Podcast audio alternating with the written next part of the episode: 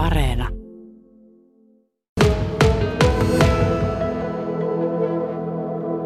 No muutoksia varmasti tänä vuonna 2022 tulee, eli hintojen ja saatavuuden muutos vaikuttaa kyllä kuntien menoihin, eli rahaa kuluu kunnissa arvioitua enemmän.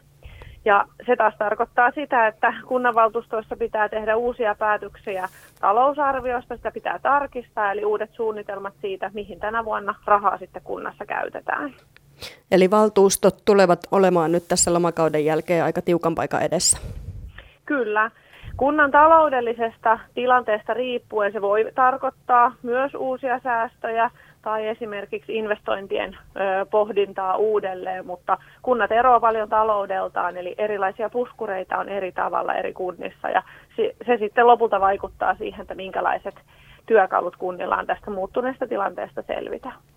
Kuntien menoista suurin osa on henkilöstömenoja, eli palkkaperusteisia menoja. Meillä on myös tänä vuonna tullut palkkaratkaisu, joka vaikuttaa tänne kuntien menopuolelle, että ollaan monien muutosten edestä. Mutta kaikki ne, kaikki ne työkalut, mitä kunnissa on käytössä, ne liittyy sinne sekä tänä vuonna vielä sosiaali- ja terveystoimeen että sitten sivistystoimeen ja siellä sitten erilaiset säästökohteet tai tulojen lisäykset on siinä listalla, kun kunnan taloutta tasapainotetaan ja uusia sopeutuksia tehdään. No tämä hintojen nousu tuntuu ihan jokaisen meistä kukkarossa, mutta, mutta tullaanko tässä pian nyt sitten ihan kuntalaisten kukkarolle? Voidaanko arvioida, että veroprosentteja täytyy myös jossain kohtaa nostaa?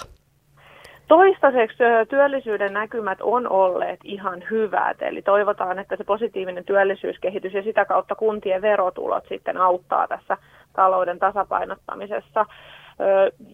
Toistaiseksi näyttää siltä, että tämä inflaation arvioitaisiin tasottuvan nyt vuonna 2023, eli tämä ei jäisi nyt korkea inflaatio sitten pysyväksi, mutta tietenkin syksyn aikana ollaan viisaampia sen suhteen, mutta toivotaan, että kunnat vahvojen talousvuosien 20 ja 21 jälkeen pystyy sitten näiden verotulojen avulla talouden tasapainottamaan mahdollisimman monessa kunnassa. Mm, mutta tänä syksynä tilanne on vähän akuutimpi. Tänä syksynä tilanne on akuutti, varsinkin siitä johtuen, että me ollaan keskellä myös suuria hallintouudistuksia, eli sote-uudistus tulee tästä ensi vuoden alusta ja myös siihen liittyvää valmistelua tehdään just parhaillaan kunnassa, että kyllä kuntapäättäjien kädet on täynnä töitä tämän syksyn ajan. Kyllä, kun hyvinvointialueet alueet käynnistävät toimintaansa siinä. No, jos mietitään tätä, että mitkä, mitkä sektorit sitten kunnissa nyt tällä hetkellä nimenomaan kipuilevat, jos, jos ajatellaan ihan sitä kokonaisuutta lämmityksestä, kuljetuskustannuksiin ja, ja rakentamiseen ja materiaalienkin kustannusten nousuun.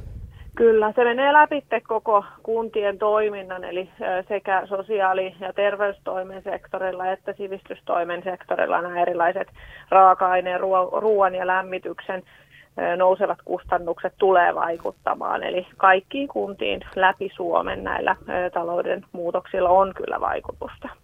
No jos tarkastellaan sitten ihan erityisesti noita ruokapalveluita, koulut, päiväkodit, palvelutalot, kotipalvelu, Miten näiden kustannusten kanssa nyt oikein kunnat selviää?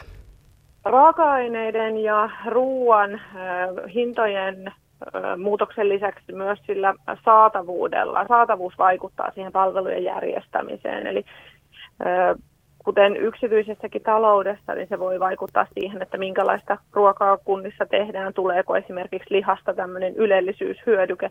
Mutta tietenkin se, että kuntien talous, talous on tämmöistä tasapainotaloutta, että menojen pitää, tulojen pitää riittää menojen kattamiseen, joten siinä vaiheessa, kun taloutta koko kunnassa tasapainotetaan, niin siellä on kaikki ne pelimerkit käytössä ja toivotaan, että se esimerkiksi hyvien verotulojen ansiosta ja verotulojen vahva taso, niin pystyisi sitten näitäkin kustannusnousuja mahdollisimman monessa kunnassa kattamaan.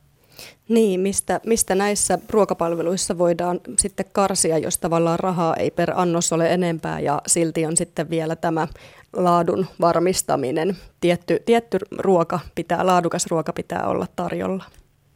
Kyllä. sekä kouluruokaa että sosiaali- ja terveystoimessa niin ruokaa kyllä järjestetään ja palvelut turvataan. Eli lakisääteiset palvelut kunnissa kyllä järjestetään. Siitä ei tarvitse olla huolissaan missään kaupungissa tai kunnassa.